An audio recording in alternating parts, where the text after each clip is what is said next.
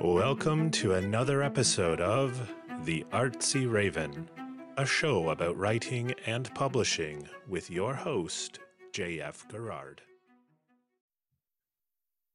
Welcome to another episode of The Artsy Raven. I am your host, J.F. Garrard, and today's episode is called Healing with Poetry, and we'll be speaking to Moni Brar, whose poem Fault Line is being published in the Belief Anthology. Moni is an uninvited settler who lives, writes, and learns on unceded, unsurrendered territories of the Treaty 7 region and the Syilx of the Okanagan Nation. She is Punjabi, Sikh, Canadian writer exploring diasporan guilt, identity, cultural oppression, and intergenerational trauma. She believes in the possibility of personal and collective healing through literature and art. Her work appears in Prism International, Hart House Review, Existere, and other publications. She's a member of the Alexandra Writer Center Society, the League of Canadian Poets, and the editorial board of the New Forum magazine. She has worked in 13 countries and is grateful to call Canada home. So welcome, uh, Moni. Thank you, JF. I'm so pleased to be here. so why don't you tell us a bit about yourself and um, why you started writing, especially you write mainly, mainly poetry as um, your main genre, right? Yes. Um, so I can tell you a bit about myself first. So I was born in rural India and my family immigrated to Canada. We first lived in northern Canada um, in a small town just north of Prince George. And then we moved to Abbotsford. Um, so a bit about my parents' background. Um, they experienced colonization firsthand because they were born during the British Raj and lived through partition. Um, being Punjabi and Sikh, uh, we are a religious minority in India. And then when we came to Canada, we became a visible minority here.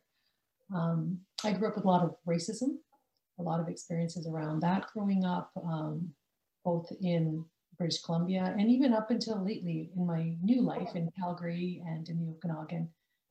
Um, so I have always written but I've written for myself mostly. I didn't have a lot of confidence in my writing.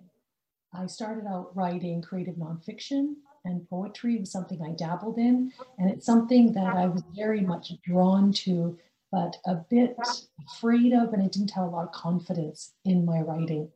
And in 2018, I attended a program. At the time, it was called the Borderlines Writing Circle. Now it's called Own Voices and it's a program offered for emerging BIPOC writers by the Alexandra Writing Center Society and the Alberta Writers Guild. This program changed my life. It gave me so much confidence in my writing and in myself. I was matched with a mentor who is an established poet, and she really helped me believe in my poetry. And since taking that program two years ago, I've really thrown myself into my writing and my poetry. And like I said, it's been just such a blessing, that program. So do you still do any more creative fiction at all or nonfiction? You know, it's something that I've put on the back burner, but I've been uh-huh. thinking about it a lot lately. So it's definitely something I want to return to. But right now, I feel my energy is going more towards the poetry. Cool.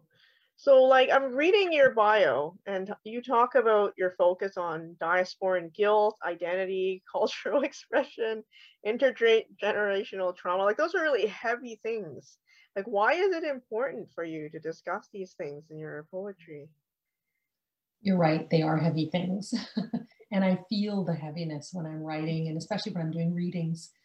Um, these are constant, powerful forces in my life, and they manifest themselves on a daily basis in my lived experience. Um, these things like diasporan guilt, the intergenerational trauma, um, cultural oppression, you know, being the product of a family that was colonized, marginalized, these experiences, they, they've shaped my life and they inform my sense of who I am as a person. So, writing about these things it represents a threshold for me. And it was a long time coming. So when I started writing about these things, it was the first time I was really able to explore and flex my sense of agency and to push back against that power imbalance that I've experienced as a woman as a person of color, as an immigrant, as a child laborer. And I feel now there's no looking back. Like it's empowered me to own those aspects of myself unapologetically and wholly, and to address those topics that I've shied away from or been embarrassed or filled with shame. Um, and it can be anything now about cultural taboos around menstruation, uh, religious violence, sexual abuse, injustices. I, I just wonder, like, have your parents ever looked at your poems? Because I know my mom says she doesn't, but I think she secretly does go on my website to check out my stuff. But we've never really talked about it. Um, so I sort of wonder what she thinks about, you know, like the fact that our generation, like, we're able to have an outlet and it's acceptable to say something. Because in my family, there's all this emphasis on keeping the face, right? So you never complain about anything and you just work hard and you just shut up. And um, it's almost like the whole model minority thing, right? Like, you know, you just Mhm. you're just trying to survive, really. It's like it's not like they they care about the model minority myth or anything. They're just trying to get by, and you just don't want to cause trouble and lay low and stuff like that, right? Yeah, that's a great question and some great points you've raised. Um, for me, my mother is illiterate. She's never gone to school, so she cannot read or write Punjabi or English. My father has a functional level of English, so both of them don't have the skills to actually Mhm. or access my poetry. But in a way, for me, it's actually been a blessing. Sometimes I feel badly and a bit sad that they can't Mhm. read my writing. But on the other hand, I feel that there's more freedom in my writing because I know they can't read it. that is Now, true. that probably makes me a bad daughter. No, no, and it no. alleviates a lot of that saving face type of, you know, guilt that I carry and upholding the family honor, like those Mhm. things are mitigated a bit. Yeah. So you've lived in so many countries. Like, how's that affected you and your work? Oh, I've been very, very lucky. I've worked in 13 different countries, and most definitely those experiences have shaped me and shaped my work.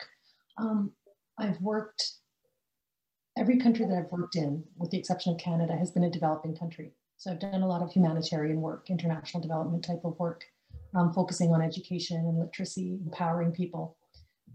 And I have had the privilege of bearing witness to adversities and injustices that other people face. And while it's reminded me of the challenges my family's also faced as immigrants Mhm. and as farmers coming from a poor region of India, it's also highlighted the great privilege that Mhm. myself and my family we've had in living in, in Canada. So to me, it kind of keeps me in check, but it also has helped me shed light on the continued poverty that a lot of people live and those continued challenges that people face. Um, so, for example, I worked in Afghanistan, and the poem that's uh, published in your lovely anthology is one that's from memories I have of working in Afghanistan. So, I was there in 2012, 2013. And I went away from my time there stored with these stark, powerful images, impressions, and experiences that I had from that time. And I locked them away. I was suffering from post traumatic stress disorder for quite a while after my experiences there. Oh, And it was only poetry really that allowed me to examine those and to dig up those memories and work through them. So I feel the poems are always there. They're just waiting for me to discover them. Yeah, it's an outlet in a way for you to sort of reshape some of the realities you've seen, which have caused so much of your trauma, unfortunately. Um, so when after you finish a piece of poetry, where do you query? Like, how do you get it out into the world? That's another great question. Um, sometimes I, well, most of the time, I just like to sit with the poem. Like there's poems that I've written from several years ago that I just need to leave them and just, they're almost too raw to even think about sending out for query. Mhm. Um, a few of my poems, and now increasingly so, I'm being asked to submit. So that's um, that feels like such a wonderful honor to be invited to submit to anthologies and to publications. Um, other queries that I have sent out, often they're magazines that I love and aspire to be in. So that's another great source um, of inspiration for me that I, yeah, there's some that are kind of dream market for me. Mm-hmm. Um, someday I'd like to be published in this journal or this lit mag. So how what are the best ways to improve your poetry writing? Like do you take classes? Do you just keep writing every day or I do a combination of things. So I do take classes. Um, with the current state of COVID, it's made a lot of classes really accessible. I've been taking lots of online type of classes. I took a fantastic course recently, and it was an asynchronous class. Um, and it was called Listening as Poetry. And it was phenomenal, the activities that we did. And the amount of writing that I generated from that single class was astounding. Like for myself, when I look back at all the ideas and bits and pieces of poems that I was able to generate was fantastic. I also, um, I think the practice, having a writing practice is really important to develop as a writer. Uh, being very serious and considered in the way that you're approaching your writing. So that's something that I try to do is I write daily, whether it's a sentence or a poem or a revision of an existing poem. Um, I also believe in the value of the writing community. So I have joined a number of different boards and organizations and associations. They have been great in terms of continuing to inspire me, as well as helping me access resources, access um, individuals like writers in residence and mentors, and peer writing. I love belonging to a number of different groups where we're just a bunch of poets that come together and we read our work to each other and then we like to respond or sometimes give feedback but you know usually it's just responding to how that poem lands with you so i think there's lots of different ways you can go about um, developing yourself as a writer cool um, do you have any techniques for writing that you like to use like, are you a very visual person? Like, do you have a board with pictures, or does it just come and you just write it down? For me, Jeff, the single most valuable technique that I use is walking. I find that when I walk, it's what gives me the most inspiration. It gets me into the right headspace. I love being outside, and walking helps me center my body and activate my senses. I find it calms my mind and it helps me gather all of my thoughts and generate new ideas. And it's something that I've heard other writers refer to as well. Um, Stephen King recommends it as well, like taking a daily walk. And it's something that I've always done. Like for the longest time, I find I'm most at peace with myself. And that's when I'm most open to creativity, is when I walk. Oh, um, do you have any advice for new poets? Like it sounded like you gained some confidence from getting a mm-hmm. mentor. So for thing people that are just starting out, like how should they mm-hmm. go about writing poetry?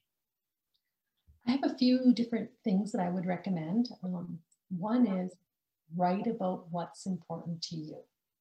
Don't cave in to what the recent trends are or what you feel you should be writing about. Write about what's important to you. Write for yourself and the people you want to give your poems to. So those could be ancestors, they could be friends, they could be your network. Think about the people, think about your audience. And the landscape of writing and literature is changing so much and it's being redefined. And I feel that before there used to be a lot about, you know, the, a lot of discussion about the academy and the, the canon when it comes to literature. And that's shifted so much in the last few years. And I just want to tell new writers and new poets your voice matters, your stories matter, even though they might be drastically different than what you grew up reading, they still matter. So I would recommend finding a mentor, an experienced mentor, and use this mentor. Ask them for guidance, for support, for feedback. Ask them what lessons they learned on their writing journey.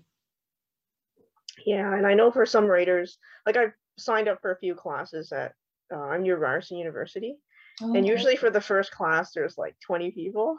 And towards the end, there's like three people left because it's really hard to listen to feedback sometimes. Because every week you write a story, read it out loud, and and yeah, unfortunately, you know, for some, you know, you need a thick skin. Like you have to know that when people critique you, like they're taking the time to do it and offering advice, it's a good thing. It's not like they're mm-hmm. personally out to get you although sometimes it does seem that way but you know you you know you can also pick and choose right you don't have to yes. listen to all critiques either like if you think one piece you feel very strongly the sentence really works then you know you can keep it you know you don't have to listen but you have to make a choice right so mm-hmm. can you describe a bit of your work at new forum magazine sure um, new forum magazine. It's a feminist magazine. It's based in Calgary.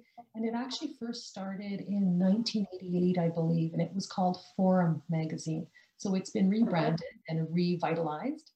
And it offers a platform for local, emerging, underrepresented voices. Um, so it's a place that really calls out to women, people of color, to trans identified individuals, two spirited, non binary writers, queer writers, writer with, writers with disabilities. It's a very inclusive platform. And I'm part of the acquisitions team. So I get the privilege of reading all of the submissions that come in. Oh, you're the slush ball reader. Yeah, yes. it's such a privilege. We get such fantastic submissions. Um, not just from local Calgary writers, but from across the country. Mm. And we're aiming to build a supportive, collaborative literary community through New Forum where folks can write and explore and share their, their diverse experiences, the diverse aspects of feminism. Yeah. And yeah, if yeah, if you haven't seen it, I definitely okay. check it out. I'll go check it out. I mean, it's really nice in a way, like with on the internet sort of opening doors to a lot of different small publishers. Like myself i'm a small publisher mm-hmm. where before like it was impossible to get distribution unless you signed like a big contract with all the bookstores mm-hmm. and stuff right? So so it's very it's changed a lot. Mm-hmm. um, but at the same time there's also a lot more competition because everyone is publishing right? So so it's sort of like how do you get yourself heard? So all right. So i believe we're going to have some treats. You're going to be sharing some poems today. Um, can you let us know a little bit of context before you read each piece? Absolutely. All right. So can I dive in, Jeff? Sure, go ahead. All right. So this first piece is the piece that appears in your anthology, and it was first published in Ricepaper. It's called Fault Lines, and this poem is a reflection on my time in Afghanistan. Like I mentioned, I worked there over the course of two years. Um, and I was very much impacted by the images of women on the streets of Kabul, where I would drive uh, from my home to the office every day. Or I shouldn't say I drive, I was driven. so it's called Fault Lines. They float down the streets of Kabul, burqa clad beings cloaked in blue from tip to toe. They hover on the edges, less person than shape, more human than men. They stand on bullet ridden streets, flanked by men in cars, men in masks, men with guns, tentative hands outstretched to the sky to the stars, to me. I pass by in gilded cage, eyes rarely meet. Through glass, through wounded space, through countless walls built on whim and endless deceit. Driving past, you would hardly notice her. This one, with her arms crossed across taut chest, asserting a former claim over something that no longer exists. She sits under a burnt sky, extracts sympathy, distills it into a nectar, sips it in dark corners to deaden memories of the long dead. She feels no regret, but the fault lines on her face tell another story. She cradles her grief like a lapdog that won't go away, stroking its lifeless body.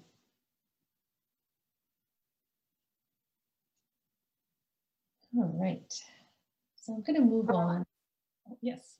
Oh, I was gonna say it was really touched me when we first were going through all the pieces, like, and I could see it happening, and it was just so devastating. But at the same time, we felt it was a really good piece to share. So Mm, Thank you. Yeah, I I still am haunted by the images of the women. Like there are, I don't, I can't remember the number now, but there's an amazing amount of women that are widowed that wander the streets of Kabul begging. And they're, you know, covered in burqas and they're just going from car to car begging. And it's just, it's heartbreaking. It's one of those images that will always stay with me. Yeah, I mean, sometimes I look at my son and he's just playing with his toys, and I'm just like, we're so lucky, you know, to be in this quiet place where we're living, and he can Mhm. play in peace, you know, and uh, not worry about someone Yeah. bombing our condo or anything like that, right? Yes. Mhm. So I'm going to move on to the next piece. I just uh, do want to warn, uh, content warning here, that there is some references to abuse and uh, violence. This next piece, um, it was published by Crape and Pen Quarterly, and it talks about intergenerational traumas effects on my family. Um, so it's again another darker, kind of heavier poem, but to me, this is an important poem. Um, and I'm going to stop talking there and read it. So it's called Caught Stealing. My father stole some pens from a grocery store one summer, a pack of six, I think medium tip Bics. He cried when he was arrested, couldn't explain why he'd done it, but he could ex- easily explain the shame, that unthinkable shame of others finding out. He picked at a need to have new things and got caught. My mother stole my sister's life, bottled it up, and set it on a shelf in an unused room. There are smudges of her short life on the windowsill where the daffodils die. Just like her, they leave behind a soft, buttery glow. My sister is long gone, but my mother is made of dense matter. In her hand, she cradles Neptune, and in her heart, a thousand black holes. My uncle stole my youth with his hard mouth that soured me for human touch. He ground out my body and my will to live with his rot. Both took years to rebuild, cell by cell, brick by want. Now I hold memories in the soft creases behind my knees, while the rusted knots in my belly thicken, remind me my body was not meant to do that.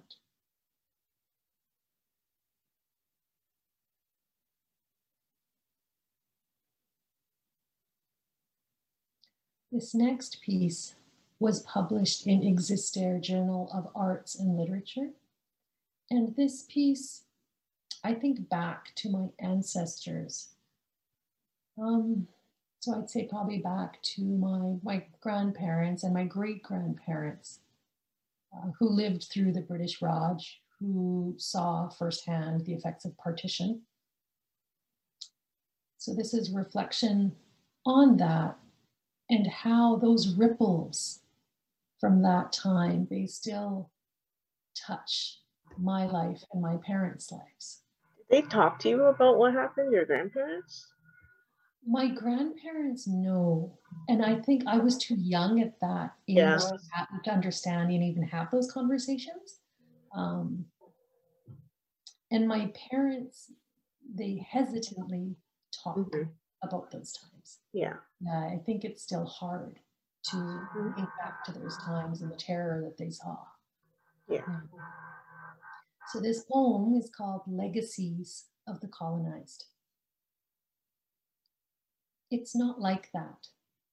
There were soft things lapping at our ankles, uncountless, unbidden treasures before you showed up.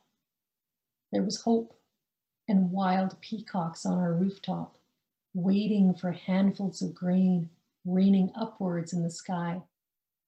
There was joy, as slight as a young neem tree, a smooth melancholy before your booted heel ground us down.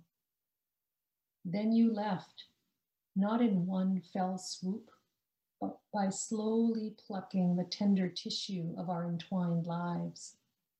You planted self loathing in places deep as boreholes, filling us with a warm, thick hate that just won't quit. My father beats my mother religiously after temple, leaves marks like birthmarks, but they're nothing like them.